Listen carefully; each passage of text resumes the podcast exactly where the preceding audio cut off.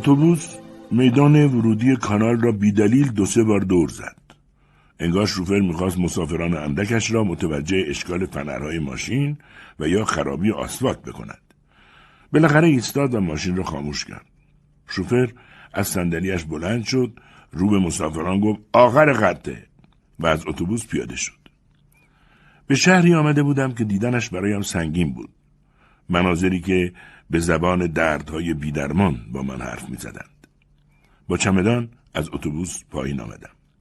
شوفر که زیر سایبان فلزی ایستاده بود گفت در عرض 3 روز سیل همه چیزو برده. انگار سقف آسمون پاره شده و تمومی هم نداره. ماهیگیری که میخواست قایقش نجات بده خودش هم غرق شده. ببینید آدم حتی نمیتونه بفهمه مسیر رودخونه کجاست. آب همه چیزو سر راه خودش از زیر تیغ رد کرده. چه صحنه‌ای! آدمو به فکر میندازه. اینطور نیست؟ گفتم قبلا شما رو جایی ندیدم. شوفر اتوبوس جواب داد اسمم برانسوه. برانسو مثل شهر برانسو. یک کسی روزی گفت در کشوری شهری هم نام اسم من وجود داره. همه پیاده شدیم. باران قطع شده بود. در راهی باریک پیش می رفتم. همین که به اولین تیرهای چراغ برق که خبر از ورود به شهر می دادند رسیدم، صدای قلب سنگی را که پشت سرم در گودال آبی افتاد شنیدم و او را دیدم. شبه پسر بچه‌ای که سنش معلوم نبود. بچه‌ای که در خاک و خل کوچه بزرگ شده است. موهایش پر از چربی و گرد و خاک بود. روی زانوانش جای زخم‌های دلمه بسته زیادی مانده بود. بلوز پشمی ارزان کولیواری به تنش چسبیده بود که بالاتنه میمونوارش را نشان میداد. صورتش در شب دیده نمیشد، اما چشمایش را کماکان میدیدم. مثل 2 قلب سنگ بود که گهگاهی اشعه‌هایی پرتاب میکردند. بعد مثل شیطان خنده‌ای سر داد و به دو در سیاهی گم شد. مقابل هتل صنعت، تنها هتل شهر، با سماجت در پی چند بار در زدن و با صدای بلند فریاد کشیدن موفق شدم کسی را مقابل پنجره بکشانم که با بی‌اعتمادی آن را باز کند تا سرانجام چراغی روشن شود و صدای پاشنه پای خرخرکشان از پله پایین بیاید، از راهرو بگذرد و در را نیمه باز کند.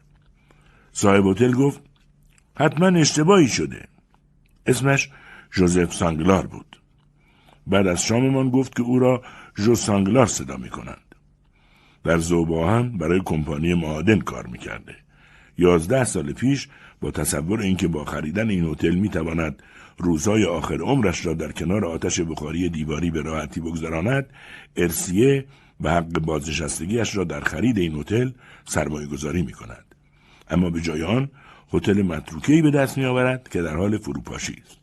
مثل کارخانه‌ای که کار نمی‌کند، تجارتی در حال مرگ و بارانی که در فصل پاییز هر چه مسافر است را فراری می‌دهد. صاحب هتل ژو سانگلار گفت بله، شما حتماً اشتباهی اینجا اومدید. بالاخره اگه اصرار دارید میتونم به شما یه اتاق بدم. همه اتاقا مثل هم هستن، دوش دارن، اما توالت تو راهروه. صاحب هتل ژو کم کم و در روزهای بعد برایم درد دل کرد.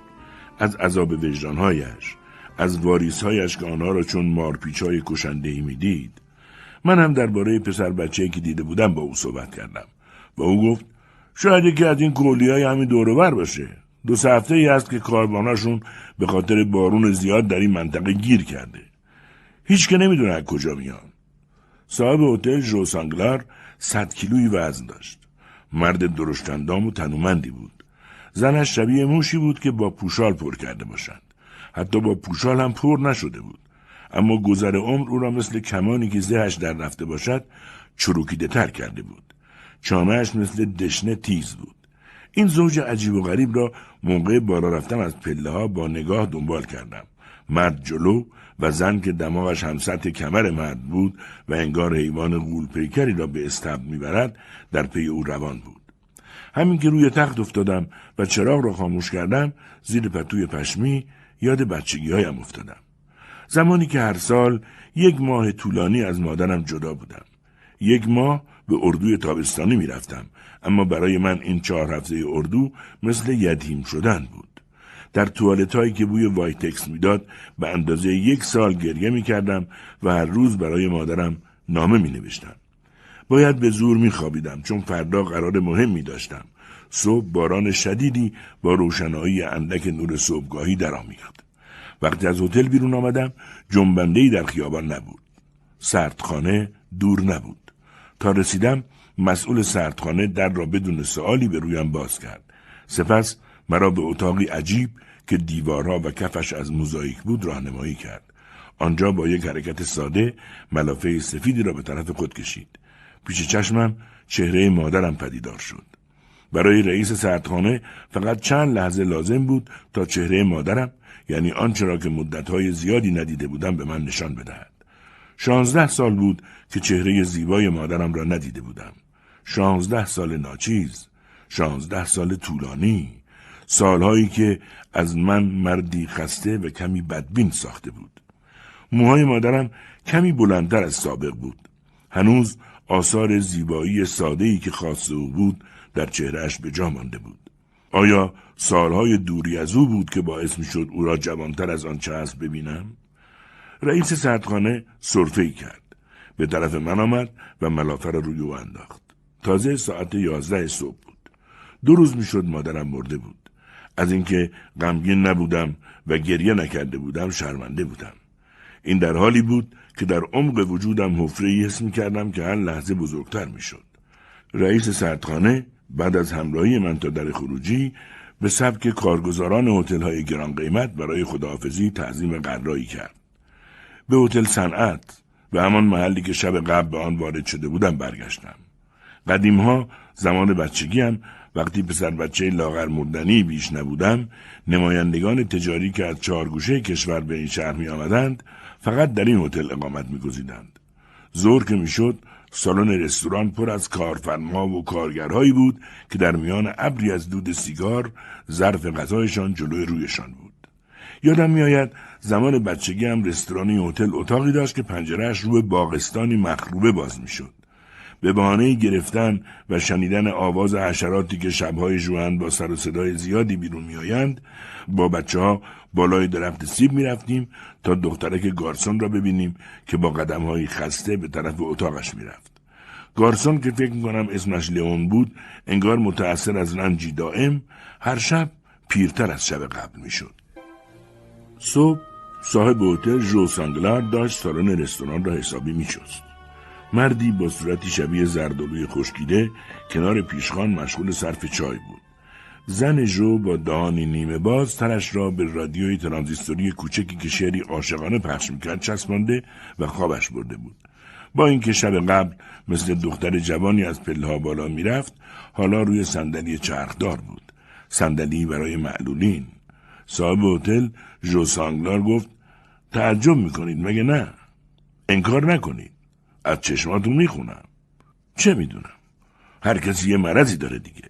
بعضیا لباسای ابریشمی و قرفدار دوست دارن. زن منم صندلی چرخدار رو. در روز باید خانم هل داد و این طرف اون طرف برد. کمی بعد از اینکه هتل رو گرفتیم، وقتی که کاروبارمون کساد شد، او هم شروع کرد. صندوق هر شب خالی بود. مسافران نایاب. خانم کم کم فروکش کرد. یه دفعه انگار 30 سال پیر شد و کمی بعد از اون صندلی چرخدار مطرح شد. یه فنجون قهوه بریزم؟ جو بیان که از زردالو خشک سوالی بکند برایش یک فنجان قهوه ریخت. رابطهشان مثل کاغذهای موزیک از پیچ سوراخ شده تنظیم بود. اما جو دلش میخواست دلیلش را برایم بگوید و آرام گفت: نباید از آدمایی مثل او چیزی خواست. فقط باید فنجونشون رو پر کرد. همین. میدونید این کارو برای پول نمی کنم. اوائل به پول فکر می کردم، اما خیلی زود فهمیدم که نه، برای عشق به انسانیته. نباید گذاشت بمیرن. نگران نباشید، گوشاش نمیشنوه. راستی گفتم نمیشنوه، یاد این افتادم بپرسم دیشب صدای خنده‌ای نشنیدید؟ خنده‌ای دیوونه‌وار. اگر چند وقت اینجا بمونید باید به اینم عادت کنید. این نزدیکی‌ها پیرزن دیوونه‌ای میخوابه. ما از روی انسانیت او رو نگه داشتیم. تمام مدت میخنده. گاهی هم پسرش رو صدا میکنه. فکرشو بکنید، پسری که 5 ماه مرده، صداشو میشنویم که شبا نام پسرش رو مثل گرگ زوزه میکشه. جو صاحب هتل رو کرد به من و گفت اما ببخشید من یکم فضولم. چند وقت اینجا میمونید؟ چه میتوانستم بگویم جز اینکه از مرگ مادرم، از مرگ او و برگشت خودم، از مرگش در تنهایی برایش تعریف کنم که تعریف کردم. جو همانند حکمی گفت هیچ کس نمیتونه جای مادر آدم رو بگیره. من از شکم مادر 16 ساله‌ای متولد شدم. این را جو و هیچ کس دیگری نمیداند. خودم هم نمیدانستم، یا بهتر است بگویم خودم هم بعدها فهمیدم، وقتی دیگر کار از کار گذشته بود. زمان زیادی لازم بود تا متوجه شدم قاتل غنچه‌ای بودم که تازه نیمه باز شده و هنوز تلالو رویا را نچشیده و ندیده بود. باعث شدم بچه‌ای در دنیای مادرانه غرق شود. به دنیا آمدنم مادرم را به سمت شب راند. شب ترک همه چیز. شب تلخی نفسگیر. عکسی کوچک، سیاه و سفید در قابی کوچک، مرا زمانی که هنوز گرد و قلمبه بودم خواب در بغل مادرم نشان می‌دهد. در این عکس مادرم راست نشسته است. مستقیم به روبرویش نگاه می‌کند. گویی خلا و یا شاید کسی را که پشت دوربین است نگاه می‌کند. من مثل بازی برای نمایش در آغوشش هستم. چهرهش روشنی دوشیزگان را دارد. اما در همان عکس هم حاله خاکستری پرده‌ای مشاهده می‌شود که کم کم تا حد جویدن چهره او و از بین بردنش گسترده شده است. لبخند نمیزند. در باغچه گلالود و نامرتب نشسته است. روی زمینی که در اثر رفت آمد سوراخ سوراخ و به گودالهای آب تبدیل شده که جابجا دور آن علف رویده است. در چند قدمی پشت سرش قفس خرگوشی که با آجر و چوب و تخته ساخته شده دیده می شود. مدت‌ها می‌خواستم در این تصویر ناتمام و نگران کننده تصویر مرموز پدرم را ببینم. پدری که هرگز نشناختم و تنها تصویری که از او داشتیم عکسی بود که بالای تخت مادرم آویزان بود و ارزش تمثال قدیس‌ها را داشت. او قبل از اینکه در جنگی در کشوری دوردست کشته شود در لباس زیبای خلبانی با چهره‌ای خندان عکس گرفته بود. در اتاق هتلی که اقامت داشتم نشسته بودم. صدای بوق نکره کامیون مرا به زمان حال برگرداند. دوباره عکس قدیمی مادرم که من همچون طفلی معصوم در آغوشش خوابیده‌ام را در کیفم گذاشتم. تنها عکسی است که از مادر فوت شده‌ام دارم. البته در تمام این سالها همراهم بوده است. این راز همه چیز است. برخلاف انتظار زیبایی بعد از استهلاک و خستگی‌های بسیار می‌آید، چه در مورد اشیا و چه در مورد انسان‌ها. ساعت 11 گذشته بود که چراغ را خاموش کردم. فکر کنم صدای بوق کامیون و شایدم خود کامیون را در خواب دیده باشم، چرا که در کوچه خبری از آن نبود. آب رودخانه بالا آمده و لجن خانه‌های نزدیک رودخانه را پوشانده بود. شب تیره و تاری بود. رفتم پایین. پرسه زنان به طرف کلیسا رفتم. کشیش با صدای خسته پای تلفن گفته بود هر وقت خواستید بیایید و اضافه کرده بود من تقریباً هرگز از کلیسا بیرون نمیرم. علیرغم میلم از مسیرهای کودکیم به طرف کلیسا رفتم. از اینکه هیچ یک از آشناهای قدیمی را نمیدیدم تعجب میکردم. کشیش گوشه میز خوابش برده بود. قبل از اینکه بالاخره تصمیم بگیرم وارد کلیسا بشوم 3 بار زنگ زده بودم. موهایش بر چوب بلوط میز چسبیده بود. ناچار شدم کشیش را تکان بدهم و روی پیشانیش آب خنکی بباشم تا کاملا بیدار شود. همین که توانست چشمانش را باز کند به من گفت شما تلفن کردید؟ خب همونطور که رسمه تسلیت میگم. خود من مادرم را درست حسابی نشناختم. شایدم اینطور بهتر باشه. مرده ها رو دوست ندارم، به خصوص مرده هایی که دوستشون دارم. نمیدونم شما چی کار میکنید، اما من شخصا فکر میکنم با اونها به داخل قبر میرم. نمیتونم بمونم. اصلا نمیدونم چرا این حرفا رو به شما میزنم. من هم نمیدانستم. نمیفهمیدم کشیش برای چه اینها رو به من میگوید. کشیش ادامه داد آدما همیشه میخوان بدونن مرده از چه چیزی مرده. اما این مهم نیست. سوال اصلی اینه که اونا برای چی مردن و این سوال رو هیچ کس از خود نمیکنه. شما از خودتون پرسیدید مادرتون برای چی مرد؟ مطمئنم که نه. با این حال اصل موضوع همینجاست، اما هرگز به این مسئله دقت نمی کنیم. می دونید هیچ کس بی دلیل نمی میره. روز و ساعت مرگ هم مثل انتخاب بین بیماری و یا تصادف اتفاقی نیست. از خودتون بپرسید چرا مادرتون مرد؟ به این ترتیب یه مقدار از راه رو به سمت او پیش رفتید و کمی به او نزدیکتر شدید. شما رو شوکه میکنن؟ نمک خورده و نمکتون رو میشکنن؟ خودم میدونم، اما خیالتون راحت باشه، مراسم مادرتون رو درست به جا خواهم آورد. پس فردا ساعت 10 صبح برای شما مناسب هست؟ کشیش تکانی به خود داد و اضافه کرد: مادرتون چهره‌ای از گذشته داشت، چهره‌ای مثل گل‌های قدیمی. نمیدونم چطور بگم، اما من چهره شناسم. میتونم چیزی که چهره‌ها میخوان بگن رو درست تعبیر کنم. قبل از اینکه کشیش بشم، مدت‌ها پیش در کلینیکی به عنوان قیافه‌شناس کار میکردم. تعجب میکنید، اما همینطوره. با این حال این دو شغل به هم نزدیکن. در هر دو شغل به آدمایی برخورد میکنید که راهشون رو گم کردن. کشیش حرف میزد و من در حالی که داشتم به نقش سقف مینگریستم، ناگهان به رنج مادرم فکر کردم که کشیش دوباره سخن از سر گرفت. این گل خمیده رو میبینید؟ گلی که کنار چپره. این گل تنها در میاد. اسمش اپال سوریه است. گل نادریه. وقتی مادرتون رو دیدم، با دیدنش نمیتونستم یاد اپال سوریه نیفتم. به فکر فرو رفتم. در گوشه خیابان دوباره کودک بیچهره‌ای را که شب اول دنبالم آمده بود دیدم. پشتش به من بود و مشغول شمارش تیله‌های گرد و خاک گرفته‌ای بود که بیشک از دوستانش برده بود. وقتی 3 کلمه به او گفتم، 3 کلمه بی‌معنی، به سمت من برنگشت. تیله‌هایش را از زمین جمع کرد و بیان که نگاهی به من بیاندازد، خنده تیزی کرد که به دیوارها خورد و برگشت. صدایی از پشت سرم گفت: مادرتون حاضره، منتظر شماست.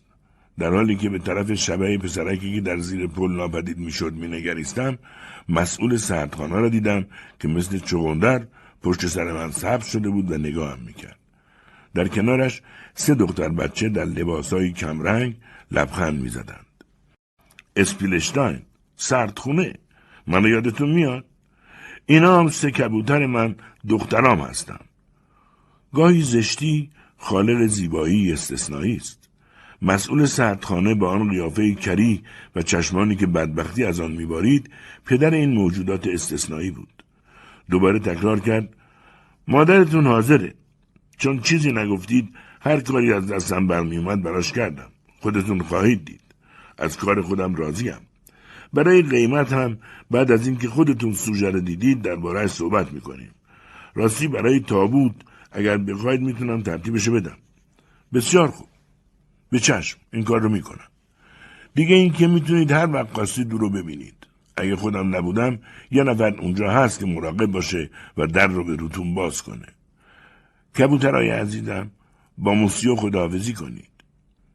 بعد از آنها برانسو شوفر اتوبوس را در خیابان دیدم. با چنگالی در دست و دهانی پر از غذا نشسته بود. گفت: با این هوا بیچاره کاسبا. سس زیاد گوجه فرنگی که برانسو در غذا ریخته بود مرا یاد اورستیدیون که با احترام به او لقب ساتور سهرامیز داده بودیم انداخت. برای او سرنوشت سرمایه‌اش را در میان اسکلت گاوهای وحشی به درد نخور با شاخهای بی استفاده و جمجمه‌هایی که لانه مگس‌ها شده بودند پیش بینی کرده بود. او در مقابل گاو پیری که به آرامی شکم او را 43 سانتیمتر جر داد و با امعاء و احشایش مثل گلوله نخی بازی کرد، به اندازه کافی خود را از ساتور دور نگه نداشت. خونریزی ساتور سهرامیزش 1 شب طول کشید. او را به آپارتمانش منتقل کردند. زیر لب آهنگای اندلسی را زمزمه کرد و خواست تا لباسکارش را تنش کنند و خودش بهترین کلاهش را سرش گذاشت. قصاب قبل از خروسخان تمام کرد. هر روز که به مدرسه می رفتم، پدر بزرگ کذاییم را می دیدم. 4 بار در روز در هر رفت و برگشت بین خانه و مدرسه او را می دیدم. او هم مرا می دید. حتما مراقب رفت آمدم بود. البته دلم اینطور میخواست و امیدوار بودم چنین باشد.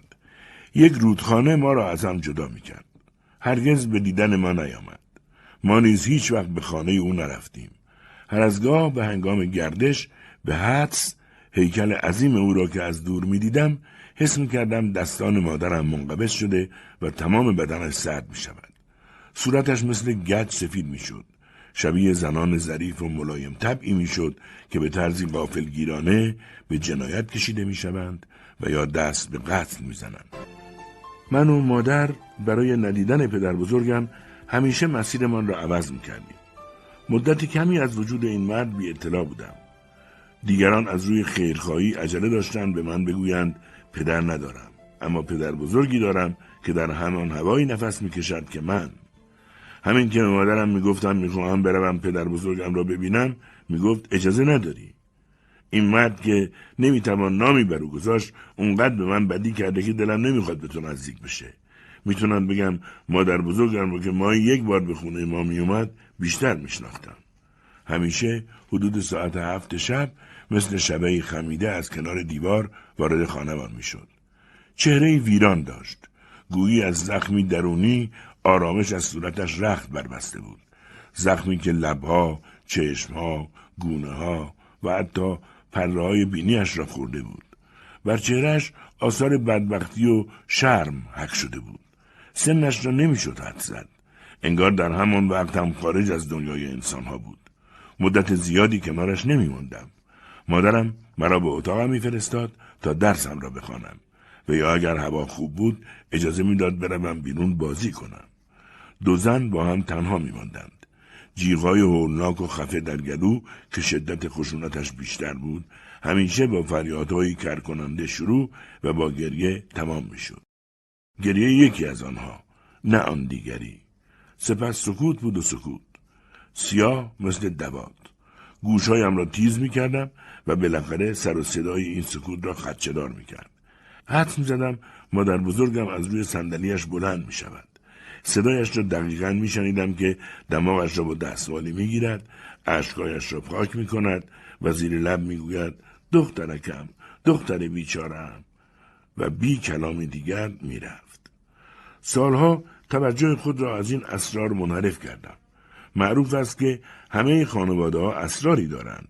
سکوت‌های سنگین، رنج‌هایی در دام رازهای به خوبی مخفی شده در کشو کمدهای لباس. با مرور این خاطرات به ورودی سردخانه رسیدم که از صدای ارگی آرام و ساده پر بود. زنی که نمی‌شد سنش را تشخیص داد به سمت من آمد. سپس با حرکت دست از من خواست دنبالش بروم.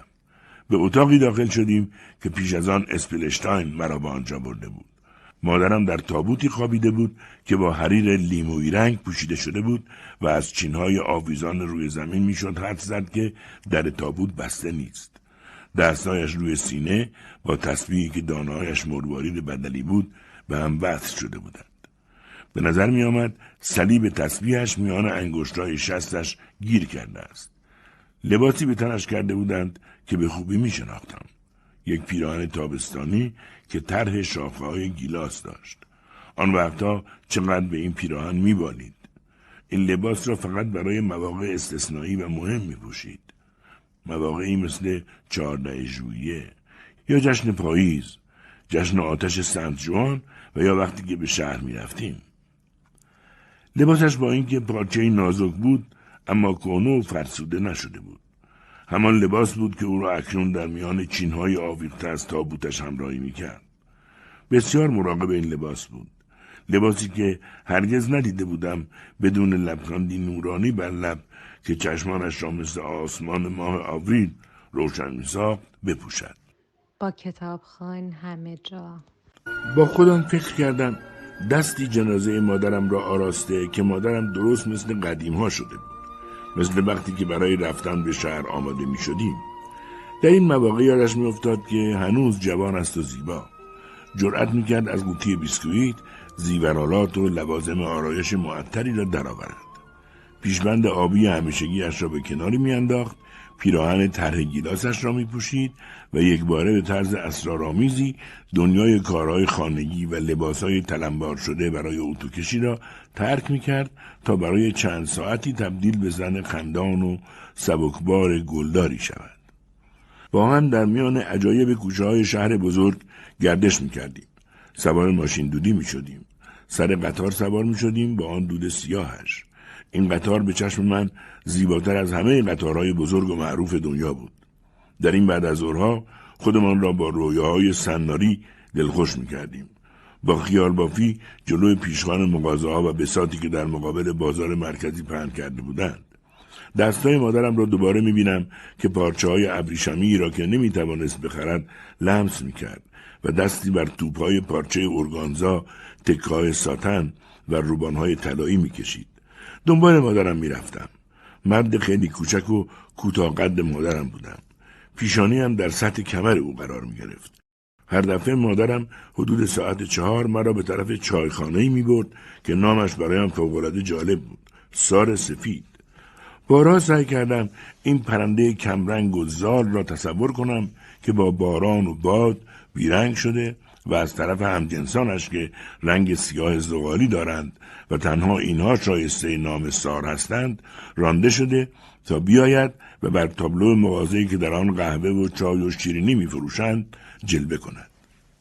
در فضای آنجا همیشه عطر نشاسته و شیرینی پراکنده بود. همه زنان جواهرات زیاد داشتند. مادرم به من اجازه میداد تا شیرینی را انتخاب کنم. به بهانه اینکه راه رفتن، گرما، سرما، باران یا آفتاب اشتهای او را کور کرده، هیچ وقت برای خودش چیزی نمی گرفت. می گفت از نگاه کردن من که شیرین را با ولع می خوردم، همانقدر لذت می برد که انگار خودش آن را خورده است. لبخندش را باور می کردم. به شیرینی هایی مثل شیرینی ناپلونی با لایه‌ای از شکلات و شیرینی های دیگر حمله می بردم. شیرینی فروشی و چایخانه سار سفید محیط مختص زنان بود. محلی که صحبت‌ها آهنگ درد دل و یا غیبت‌های زنانه داشت. در آنجا از لباس‌های بارداری و یا کفش زنانه حرف زده می‌شد. شکایت از خستگی‌های کارخانه می‌کردند و بعدش به خیانت‌هایی که همه از آن خبر داشتند می‌خندیدند. صاحب چایخانه زنی بود شبیه اسپانیایی‌ها با موهای رنگ زده و پشت سر جمع شده که تا نزدیک سقف می‌رسید. سار سفید همچنان وجود دارد. صاحب مغازه همان زن است با همان موهای جمع شده در پشت سر، اما ده‌ها چین و چروک بر چهره دارد و خستگی بسیاری در حرکاتش دیده می شود.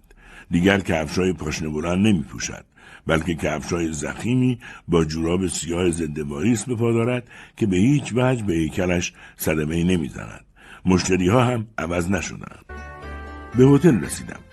بارانی ریز اما ممتد می‌بارید که گاهی با باد شدید همراه می‌شد. جو همه اینها را از پشت پنجره نگاه میکرد. گویی میخواست در آن گم شود. صاحب هتل جو گفت میبینید؟ نمیخواد قطع بشه. انگار سقف آسمون پاره شده. راستی محضردار اومد اینجا. برای شما نامه‌ای آورده بود. بگیرید. ببخشید کمی چروک شده. من همیشه کاغذها رو زیر عرقگیرم میذارم. عادتیه که از دوران سربازی برام مونده. صاحب هتل جو پاکت کوچک خاکستری بنفش رنگی را به دستم داد که بسیار مرطوب بود و روی آن نام من نوشته شده بود. سرم از فکر زیاد درد می‌کرد. احتیاجی نبود پاکت محضردار را باز کنم تا بدانم کلید خانه مادرم و شاید هم کلام تسلیتی در آن است. غیر از این چه چیز دیگری ممکن بود در این پاکت باشد؟ مادرم جز درد و خلأ چیزی برای بخشیدن نداشت. در عمق وجودم احساس پشیمانی بسیاری می کردم. در حالی که مردد راه می رفتم در زیر یک تاقی همان پسر بچه خیابانی همان شبح را دیدم با همان موهای چرب و بلوز کثیف، با همان زانوهای زخمی و صورت سایه‌وارش مرا نگاه کرد. بعد صدای خنده‌اش را شنیدم و شروع به دویدن کرد، در حالی که می توانم قسم بخورم چیزی شبیه نام مرا فریاد می کرد. سعی کردم صدایش بزنم، او را نگه دارم. دنبال صدای کفش‌های لاستیکی‌اش که روی آسفالت خیابان شنیده می‌شد، شروع به دویدن کردم. حس می‌کردم او تنها کسی است که قادر است حقیقتی را آشکار سازد که من نمی‌شناختم و یا کینه‌ای را تسلا بخشد و بدخلقی را که در من رو به افزایش داشت آرام کند. از همه طرف انعکاس صدای پا و خنده‌هایش را می‌شنیدم. همه چیز در گوشم زنگ می‌زد. دیگر نمی‌دیدمش. آبران به من نگاه‌های عجیب و غریبی می‌کردند. توقف کردم. علی‌رغم جثه ناچیز و سنکم در 9 سالگی در 3 نوبت نزد فروشنده صفحات موزیک، یک سبزی فروش و یک مبلغ محصولات تمیز کننده به کار گرفته شدم. کاری که همه آنها از من می‌خواستند یکی بود. بار کامیونی را که اغلب مواقع زنگ زده بود و بارها زنگ خورده بود خالی کنم. چترهای رنگ رو رفته از آفتاب و بارانشان را باز کنم. جنس‌ها را بچینم و مشتری‌ها را با جملاتی جذاب جلب کنم و زور همه چیز را جمع کنم. دوران رونق اقتصادی بود و 2 هفته بعد از بساط آکاردئون به بساط خیار فروشی رفتم. اینجا هم باز کارم بیرون آوردن صندوق‌های پر از کامیون و گذاشتن صندوق‌های خالی در آن بود.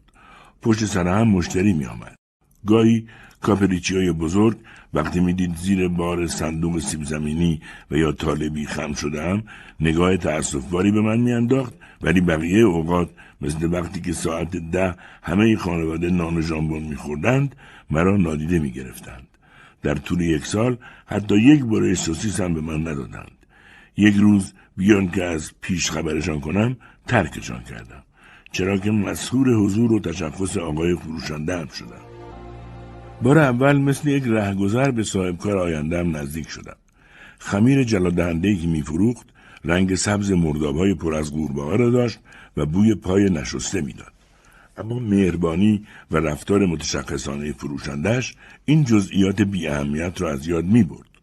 خصوصا که نتیجه طبق قابلمه‌های به نمایش گذاشته شده تماشایی و حیرت انگیز بود.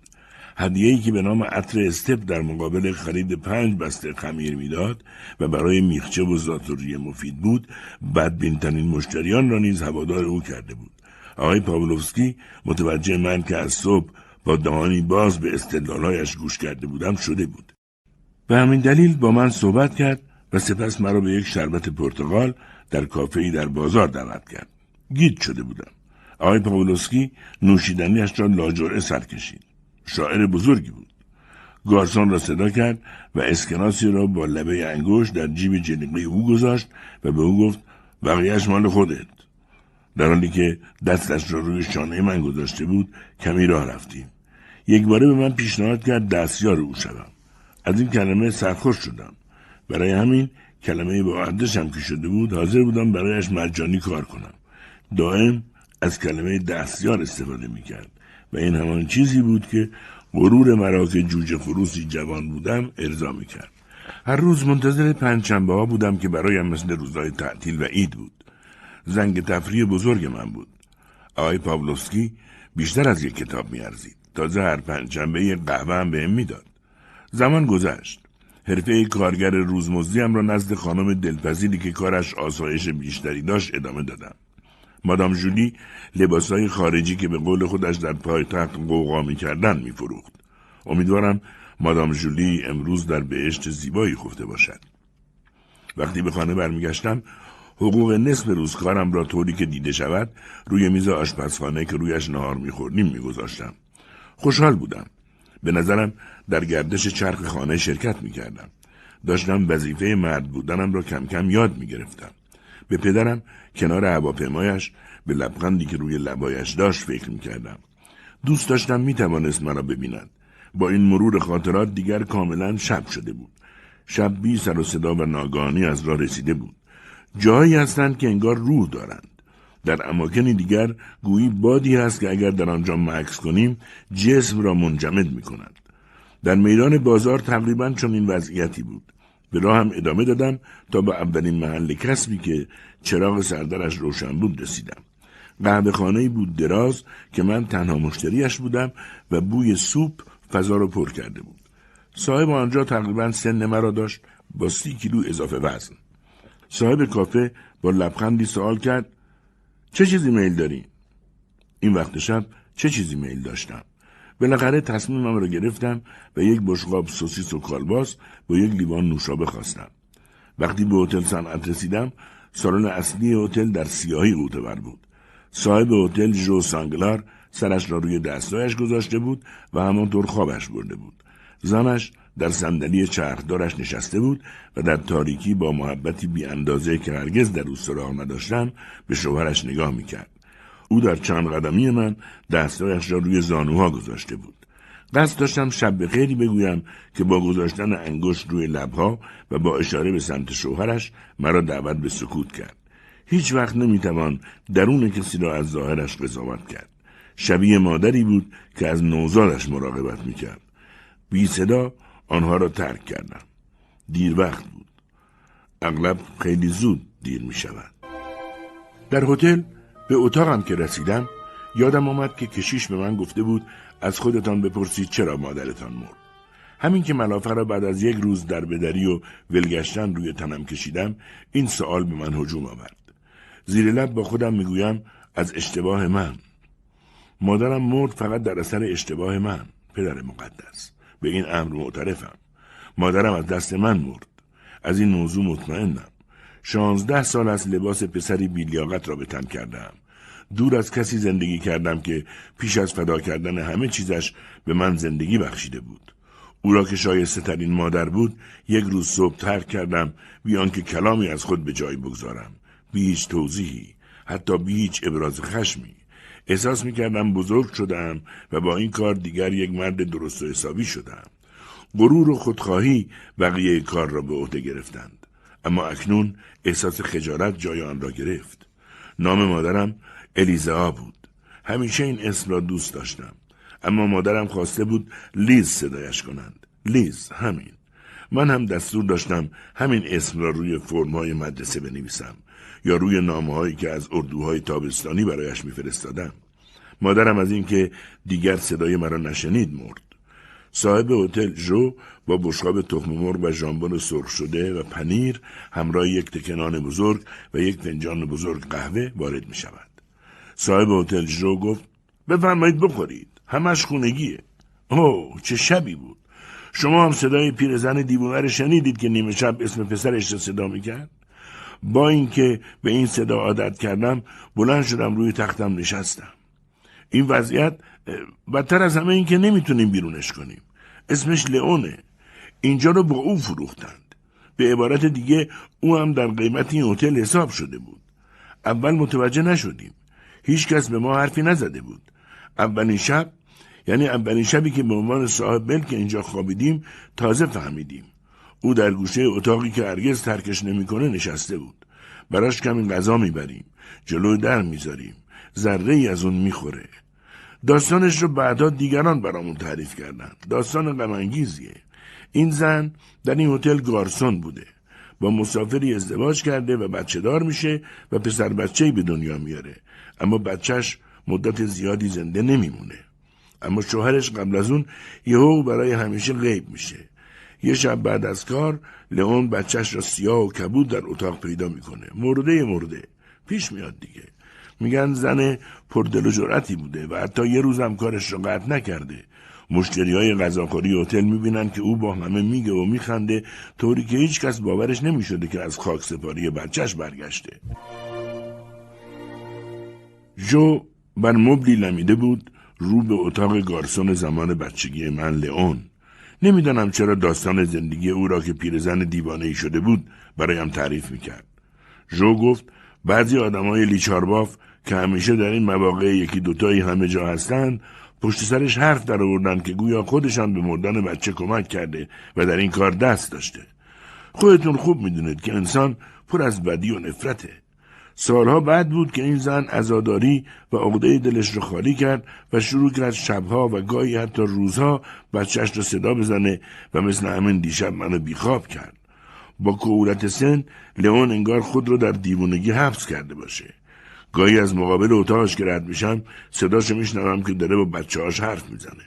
انگار با مردی 30 و چند ساله حرف میزنه. انگار نوزاد اون روز در درون مادرش به رشد خودش ادامه داده و بزرگ شده و حالا برای خودش مردی شده باشه. بازم قهوه میخوای؟ از هتل که بیرون زدم جمعی از نمایندگان شهرداری بیرون هتل مشغول بررسی نتایج سیل اخیر که پایان نداشت و میخواست تمام شهر را در خود غرق کند بودند. حضور بخار مرداب روی شهر دائمی میشد. بوی لجن بوی هوایی را که هر لحظه تهوع آورتر میشد شدیدتر میکرد. انگار زمین و آسمان دست به دست هم داده بودند تا من اعتراف کنم که از ترک مادرم پشیمانم. بله هستم. من خودم رو باعث مرگم میدانستم. او از تنهایی و نبود پسرش در این 16 سال دق کرده است. آسمان خاکستری و سنگین به هیچ وجه نمیخواست عقب نشینی کند. در خیابانها مردم با پا گذاشتن روی تخته‌های چوبی بزرگی که روی پایه‌های نئوپان قرار داده بودند تردد میکردند.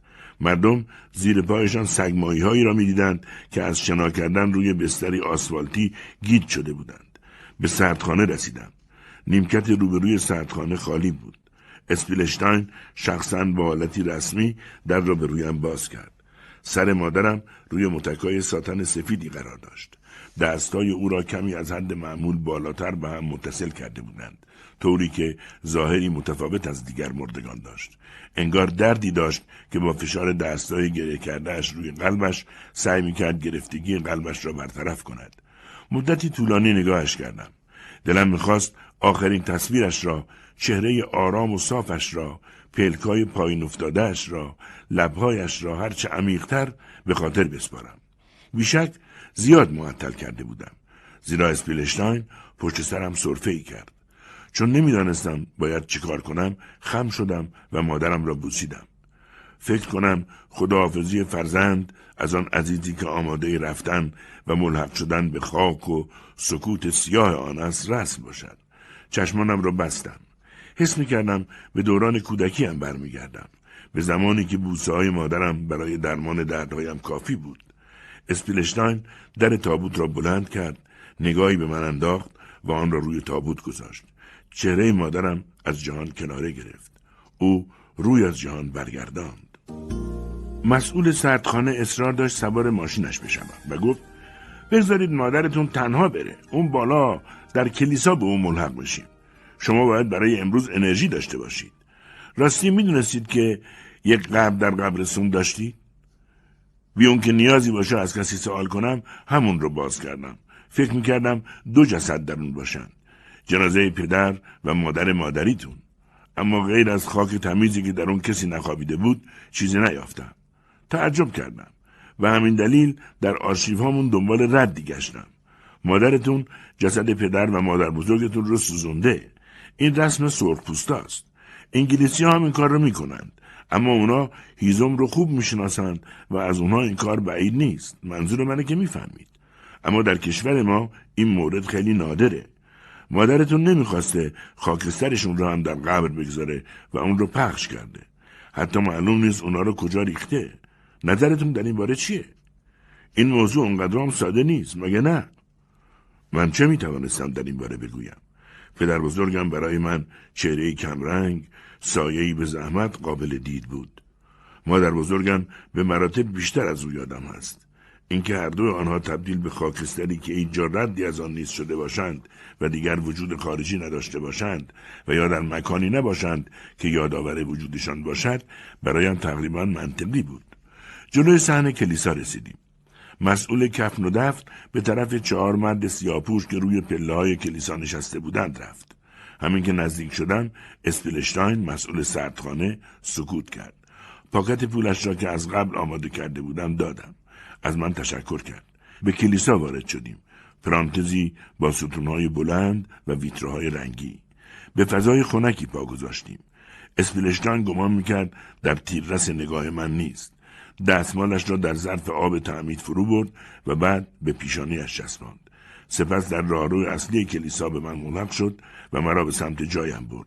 به طرف اولین صندلی در ردیف اول، محل نشست معتقدین، عروس و دامادها و خانواده‌های دردمند. برنج و گل نارنج که برای روزهای روشن ساخته شده، برای روزهای سیاه دردمندی گریه و عزا هم مورد استفاده قرار می گرفت. به کندی پیش رفتم.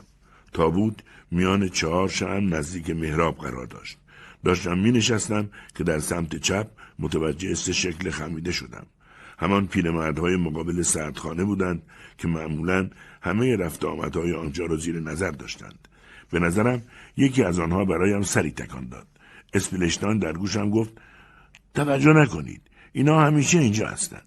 هیچ یک از مراسم به خاک سپاری رو از دست نمیدن. مثل مگس لجوجند. هیچ کاری نمیتونن بکنن. اگر از این در ردشون کنیم از اون در وارد میشن. به زودی نوبت خودشون میرسه.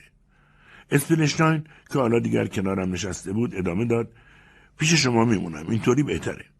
بالاخره کشیش در لباسی که بیشتر لایق مقامات بالای کلیسا بود از در وارد شد.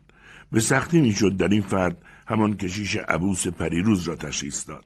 بلافاصله بعد از تعمید تابوت به طرف من آمد و خیلی خودمانی پرسید: آیا از خودتون سوال کردید؟ تنها سوال رو، اینکه مادرتون چرا مرد؟ خیلی هم ساده بود نیست؟ مگه نه؟ جرأت میخواد. البته شما وقت دارید. حالا دیگه تمام عمر وقت دارید این سوال را از خودتون بکنید. خب شروع کنیم. میز محراب را همچون زمان جشن آراسته بود. در گلدانی کمرنگ گلی ظریف و خمیده گلبرگایش را باز کرده بود.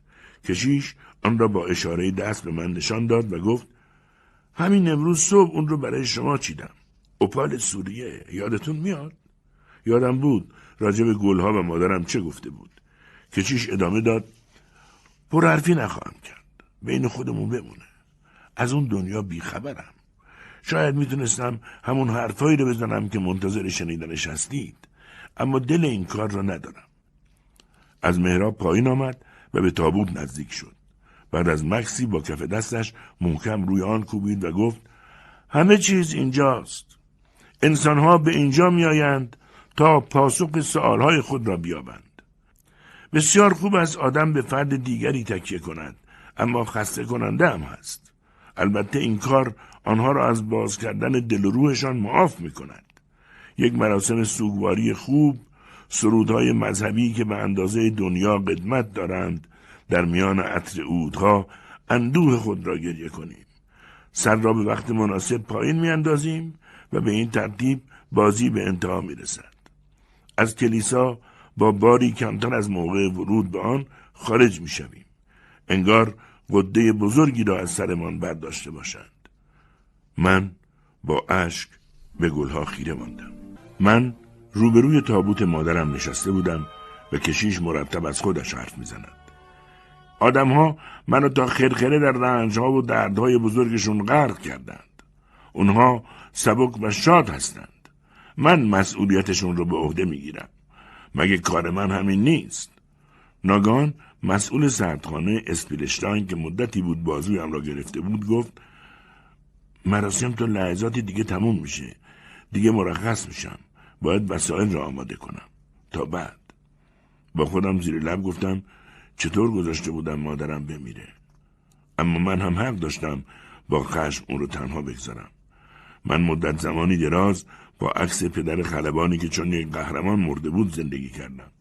تنها همان یک عکس از پدرم را در آپارتمانمان داشتیم. زیر شیشه‌ای در قابی بالای تخت مادرم. پدرم در این عکس لبخند میزد. به بدنه هواپیمایی تکیه داده بود. به نظر قوی، شاد و شکست ناپذیر می آمد. اما اصلا شبیه من نبود. من اغلب از مادرم میخواستم راجع به او به من حرف بزند. شبها وقتی از گرسنگی خوابم نمی برد، در تاریکی عظیم اطرافم گریان با خود می جنگیدم و با او حرف می زدم. مادرم وقتی از پدر حرف می زد، از رنج پیشانیش چین می افتاد. همیشه دستانش را نگاه میکرد. انگار یاد غیبتها و نامه‌هایی که او برایش مینوشت میافتاد. نامه‌هایی که در ساکی با قفل نقره‌ای زیر تختش پنهان بود. همیشه میگفت او در سفر است تا برای ما پول بیاورد. من یک لحظه هم به توصیفات مادرم شک نکرده بودم که شاید پدرم مرده باشد. اما وقتی برای اینکه او را تنها نگذارم این راز را برملا کرد، من به خودم حق میدهم از این غم سنگین فرار کنم و او را نبخشم که تا به حال مرا امیدوار نگه داشته. بعد از ترک مادرم هندوچین کشور دوم من شده بود. کشوری که 16 سال به آن پناه می بردم. مادرم را برای خرجی درآوردن تنها گذاشتم. 16 ساله که شدم دلم می‌خواست پولدار شدم. با او بحث و جدل می‌کردم. وقتی مادرم خواست تا پیش پدر بزرگم مشغول به کار شدم با او قهر کردم. چند ماهی با هم در سکوت و گریه‌های بسیار زندگی کردیم. من پایم را در یک کفش کرده بودم که اینجا کار با حقوق بالا پیدا نمی شود. واقعا هم آن روزها دیگر از باربری خسته شده بودم و بیشتر از نگاه مردم هنگامی که با جسه ریز و سن کمم بارهای بزرگی را برمی داشتم.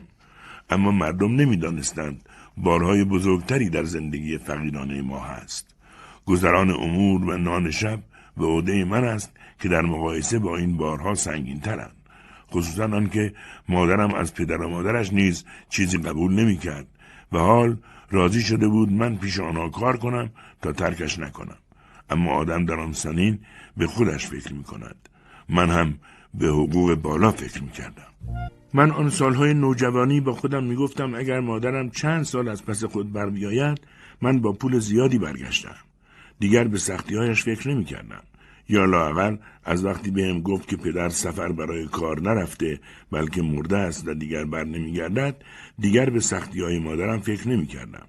وقتی خواستم ترکش کنم، مادرم این راز را برگشود تا من به امید بازگشت پدرم تنهایش نگذارم. همه سالهای روشنی را که با او دوتایی زندگی کرده بودیم فراموش میکردم و تنها چیزی که در خاطر داشتم اشتباه دهشتناکش بود که به من نگفته بود پدرم بر نمیگردد. وقتی میپرسیدم چرا زودتر به من نگفته، با صورتی پوشیده، چشمانی خسته، سرش را تکان میداد و زمزمه بار میگفت عزیز من، کوچولوی بیچاره من، تو خیلی بچه بودی. و این جمله مرا یاد حرفای مادر بزرگم میانداخت که هر بار به دیدن ما میآمد از پشت دیوار میشنیدم. آیا در خانواده ما فرزندان وظیفه به گریه انداختن آن کسانی را داشتند که زاده آنها بودند؟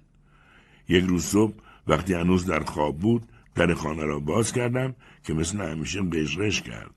ساک روی دوشم وزن چندانی نداشت. فکر کردم چند خطی بنویسم. این کار را نکردم. رفتم بیرون. در هوای سرد سحر و روشناییش احساس سبکی کردم. ساده انگاری بیشترین خطایم نبود. قطارهایی گرفتم که مرا به هیچ کجا مگر جایی دور از مادرم نمی بردند. اینجا و آنجا کار کردم. دهها شغل را بی آنکه یکی از آنها را یاد بگیرم تجربه کردم. بارها با رویاهای مرده بازگشت پدرم سر بر بستر گذاشتم. او فکر می‌کرده من برای دانستن مرگ پدر خیلی کوچکم. اما وقتی تصمیم گرفت بگوید که منتظر برگشتش نباشم هم هنوز مرد نشده بودم. هرگز نبایستی دیگری را قضاوت کرد، به خصوص مادر خود را. زمان طولانی صرف کردم تا این را یاد بگیرم. دیگر هرگز مادرم را ندیدم. دیگر نخواستم به پدرم هم فکر کنم. گذر سالها آرامش و آسودگی را به من آموخت. استعداد کینه‌ورزی طولانی ندارم. آخر او که گناهی نداشت. هیچ چیز مانع از دیدن دوباره مادرم نبود. مانع از این که او را در آغوش بگیرم، بر دستایش بوسه بزنم و از او عذر بخواهم. هیچ چیز جز فاصله مکانی و احساس خجالت و ناراحتی. اما حالا دیگر وقت دفن بود. کشیش کنار دستم نشسته بود و صاف به چشمانم خیره شده بود. قبول میکنید که وضع من روی شما اثر گذاشت. اگه دلتون می‌خواد چیزی نگید، چون شما ملاحظات خود رو دارید و من هم ملاحظات خودم را. بهتره بریم. من فکر میکنم شما دیگه اینجا کاری نداشته باشید. بلند شید. پاهایم سست شده بودند و حافظه‌ام بیمار. او چون آهنربایی مرا به سمت در کلیسا کشید. هیچ کس در میدان نبود. کشیش مرا با خود می برد. او به درون سکوت خود خریده بود و من در سکوت خود غرق بودم. من، کشیش و حمل کنندگان تابوت به کنار مرداب بزرگ رسیده بودیم. از خود می پرسیدم برای چه کشیش مرا به اینجا آورده است. همین که سرم را بالا گرفتم فهمیدم. در چند قدمی ما همین که از آبهای گلالود بیرون می رفتیم، قبرستان مثل جزیره‌ای با نقرهای عجیب قرار داشت. در نیمه راه از دور سایه قایقی را دیدم که تابوت روی آن حمل می شد و در میان 4 مرد هیکل اسپیلشتاین را تشخیص دادم. به مسئول کفن و دفن و همراهانش 4 مردی که تابوت را حمل می کردند ملحق شدیم. همه چیز به سرعت انجام شد. تماس تنابها به هم، صدای نفس نفس حاملین تابوت، لغزشی پر سر و صدا، ضربه‌ای محکمتر، دستانی در هم گره خورده، تنفس‌های کند و سپس بازگشت آرامش. اولین بیل پر از خاک که روی تابوت ریخته شد چون صدای مسلسلی غرید و بیلهای بعدی. کشیش دستم را به گرمی فشرد و سپس دور شد. تا به حال او را چنین تنها ندیده بودم. مسئول سردخانه اسپیلشتاین صورت حساب را که شامل خدمات خودش مخارج مراسم بر تابوت و حمل آن با قایق میشد به من داد که بلافاصله پرداختم. از جیبم کلید فلزی را درآوردم. بالاخره جرأت کردم آن را در نور روز نگاه کنم. دقایقی پیش مادرم را در قبر گذاشته بودم و حالا خودم باید به گور دیگری وارد می شدم. غیر از آپارتمان مسکونی مادرم بقیه پشت دریاهای خانه قدیمی بسته بودند. پله ها را پیدا کردم که به شکل مارپیچ به سمت انباری خاک گرفته‌ای می رفت. مقابل آپارتمان خودمان که رسیدم احساس می کردم کسی پشت در منتظر است. انگار ساعتی قبل اینجا را ترک کرده باشم و کسی بگوید عجب کجا رفته؟ دیگه همین حالاست که پیداش بشه. آقا جای دوری هم نرفته بود. منتظرش باش. مثل انتظار برای بازگشت پدرم از سفر کاریش بود. دروغی که مادرم چون فکر میکرد بچه‌ام بهم گفته بود و من هم سالها منتظر مانده بودم. کلید در جا کلیدی مثل عقربه‌های ساعت روی زمان از دست رفته چرخید. چشمایم را بستم. وارد خانه شدم. در این محل مادرم به رابطه نزدیک و بی صدا با فرزندی که رفته بود به زندگی بی سر و صدایش دور از چشم همگان ادامه داده بود. دیدم چیز زیادی تغییر نکرده است. به رختکن راهرو همان بارانه آویزان بود که بالایش چتری دست چوبی قرار داشت. در گلدانهای چینی طرح ماهی شاخه‌های خشک نسترن با اشاره دستی پودر می‌شدند و می‌ریختند. روی میز یک گلدان بود و عکس من. آخرین عکسی که گرفته بودیم. صندلی مادرم روبروی عکس قرار داشت. در کمد اتاقی که مال من بود لباسهای بچه‌ای گمشده را دیدم. پارچه‌هایی پیدا کردم.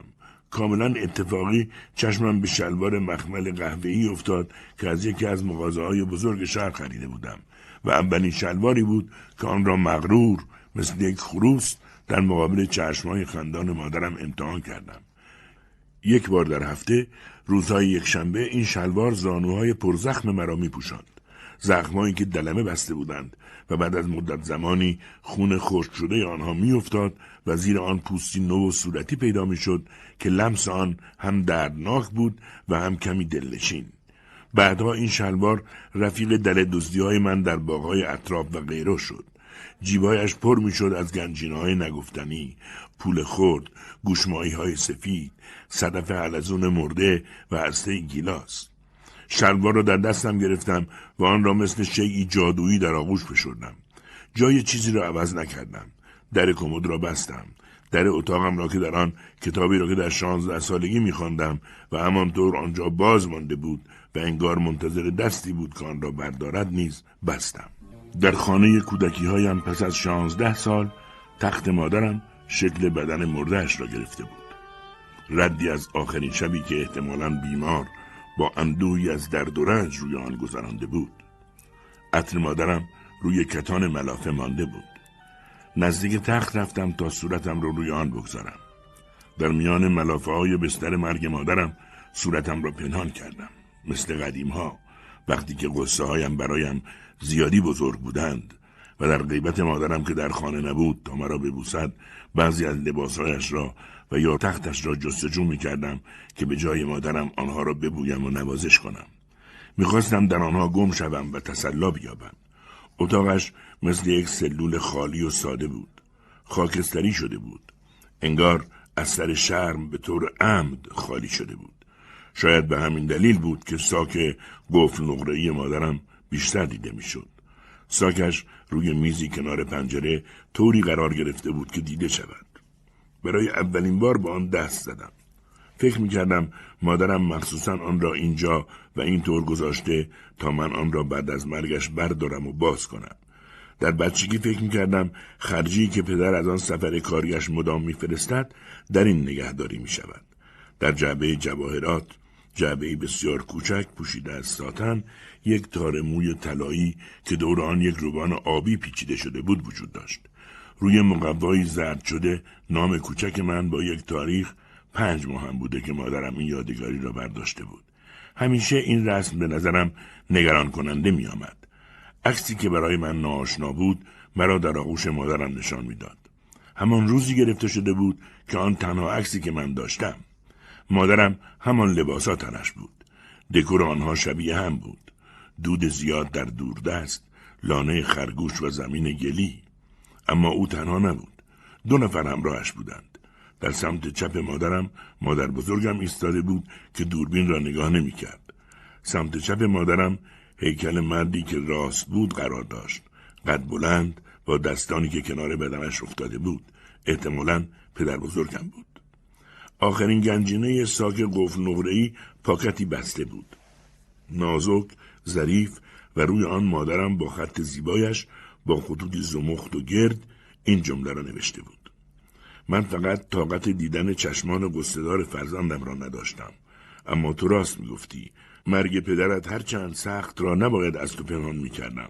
ساک را دوباره بستم و برای اینکه سایه‌های در خواب و خاطرات شیرین را بیدار نکنم نوک پا از خانه بیرون زدم. خانه را ترک کردم. این بار میدانستم که برای همیشه است. در جیبم پاکت را حس میکردم. نخواسته بودم آن را با عجله باز کنم. وقتی در هتل را باز کردم صاحب هتل ژو گفت به موقع رسیدید. یک کمکی به من میکنید؟ شانه‌های مردک خشکیده که زردالو صدایش میزد را گرفته بود و سعی داشت او را روی 2 میز بخواباند. زردالو با آن صورت ریزنقش و بدبختش مثل همه مرده‌های دنیا عمیقاً خوابیده بود. گوشم را به در اتاق گارسون قدیمی هتل لئون چسباندم. غیر از سکوت صدای دیگری نبود. با پسرش حرف نمیزد. او را صدا نمیکرد. اما شاید با او بود. در اتاقم پاکت را از جیبم درآوردم و آن را روی میز گذاشتم. روی تخت دراز کشیدم. چراغ را خاموش کردم. آنقدر هوشیار بودم که خودم وحشت برم داشته بود. گمان کنم خوابم برد. مادر مثل قدیم که شبها برای مراقبت از تب پیشم می آمد و دست خنکش را روی پیشانیم می گذاشت آمد کنارم. لباس گل گیلاسش را پوشیده بود. با لبخند به من گفت نه ساکت باش. چیزی نگو. حرف زدن فایده‌ای نداره. آروم باش. حالا که تو دوباره اومدی همه چیز رو به راست. سپس مرا بوسید و با گذر از دری که شبیه پاکتی سفید بود و روی آن چند کلمه نوشته شده بود از اتاق خارج شد. بعد در حالی که نیمی از چهرهش از سفیدی پاکت دیده نمیشد رویش را به من کرد، با اشاره دستی بوسه‌ای برایم فرستاد و ناپدید شد. سپس نوبت پدر بزرگم بود که به اتاقم آمد. او نیز به من لبخند میزد، اما لبخند زشتی بود. انگار ملامتم میکرد که چرا به جای کار پیش او مادرم را ترک کردم تا پول در بیاورم. مادر بزرگم در گوشه ای از اتاق نشسته بود و بی صدا گریه میکرد. صورت پدر بزرگم به صورت من چسبیده بود. اولین بار بود او را از نزدیک میدیدم. از خیلی نزدیک. بیش از حد شبیه او بودم. بعد از اینکه مدت زیادی در چشمهایم خیره نگاه کرد در نور کور کننده پاکت به سمت در رفت. روی درگاهی نیمچرخی زد و دستش را طوری تکان داد که انگار از من میخواهد همراهش بروم. خنده بلندی کرد و در نور سفید فرو رفت. صبح در نور شفافی چشم باز کردم. پنجره را به سوی روزی روشن باز کردم. آسمان مثل زنبق و یا آب چشمه شفاف شده بود. یک شب گذشته بود. رودخانه به طرز معجزه‌واری خشم و دلخوریش را جمع کرده و برده بود. فقط چند ساعت لازم بود تا جریان آب جمع شود و این منطقه را که هرگز نمیبایست در آن خود را میگسترد ترک کند. جای اصلی خود را پیدا کرده بود. شهر کوچک به نظرم شادمان و سعادتمند میرسید. از همین حالا هوای تازه خشکی زمستان را وعده میداد. پاکت سفید از روی میز تکان نخورده بود. همواره راز قابل هم را در خود محبوس نگه داشته بود. آن را در جیبم گذاشتم و با چمدانهایم رفتم پایین. سالن غرق در سکوت بود. اما ژو نزدیک بخاری سرگرم بود. چمدانم را نزدیک بار گذاشتم. ژو ناگهان به سمت من برگشت و گفت خب تموم شد. دارید از پیش ما میرید. برانسو شوفر اتوبوس به زودی اینجا خواهد رسید، اما وقت دارید یه قهوه بخورید. راستی امروز صبح یه پسر بچه سراغ شما رو میگرفت، از اون تیپای لاغر مردنی، موهای ژولیده، اونو میشناسید؟ به او گفتم خواب هستید. اصرار میکرد، مجبور شدم بیرونش کنم. بچه کولیه مگه نه؟ جو ظرف زغال را برداشت و تکه های زغال سنگ را در دهان بخاری انداخت. دنبال کبریتی گشت و آن را پیدا کرد. گفت یه تیکه کاغذ تو بساطتون پیدا میشه؟ جو دنبال چیزی میگشت تا با آن آتشش را بگیراند و ادامه داد هر بار آدم دنبال چیزی میگرده همون رو پیدا نمیکنه. همیشه اینطوره. پاکت مهرموم شده مادرم همچنان همراه هم بود. مرا میسوزاند. آن را بالاخره با زحمت به سمت او دراز کردم. با دندانهای زردش لبخندی به من زد و آن را گرفت و گفت آه مرسی، خدا پدرتون رو بیامرزه. هیچ وقت یک کاغذ دم دستم نیست. مطمئنید پشیمون نمیشید؟ پشیمونی خیلی سخته، شوخی بردار نیست. یادم میاد دایی داشتم که خیلی درس خونده بود و بعد به خاطر یک مریضی درسش رو قطع کرده بود. او رو کابوس صدا میکردیم. از درسی که خونده بود داستانهای زیادی بلد بود. گاهی که حمله بهش دست میداد میخواست از درخت سپیداری که مقابل خونمو بود بالا بره. گاهی اونو نوک درخت پیدا میکردیم در حالی که گفته بود به توالت میره و به هیچ وجه نمیخواست از اون بالا تکون بخوره و دائم داد میزد که ماه رو بالاخره میگیرم، من ماه رو بالاخره میگیرم. به جای ماه کامیون آتش نشانی با روپوشی که آستین نداشت و تن دیوانه ها میکردن میومد. در داستانهای دایم یک داستان بود که اغلب مثل زنگ کلیسا فقط بی سر صدا تکرار میشد. افسانه کهن. به من میگفت میدونی جو، صدف‌ها وقتی در دریا از چیزی زخمی میشن برای آروم کردن و درمان زخمشون در اطراف خود مرواریدهای زیبایی میسازن.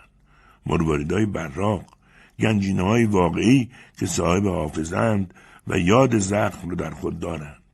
و ما انسان‌ها وقتی زخمی میشیم و یا دیگری رو میازاریم، مرواریدامون پشیمانی ماست.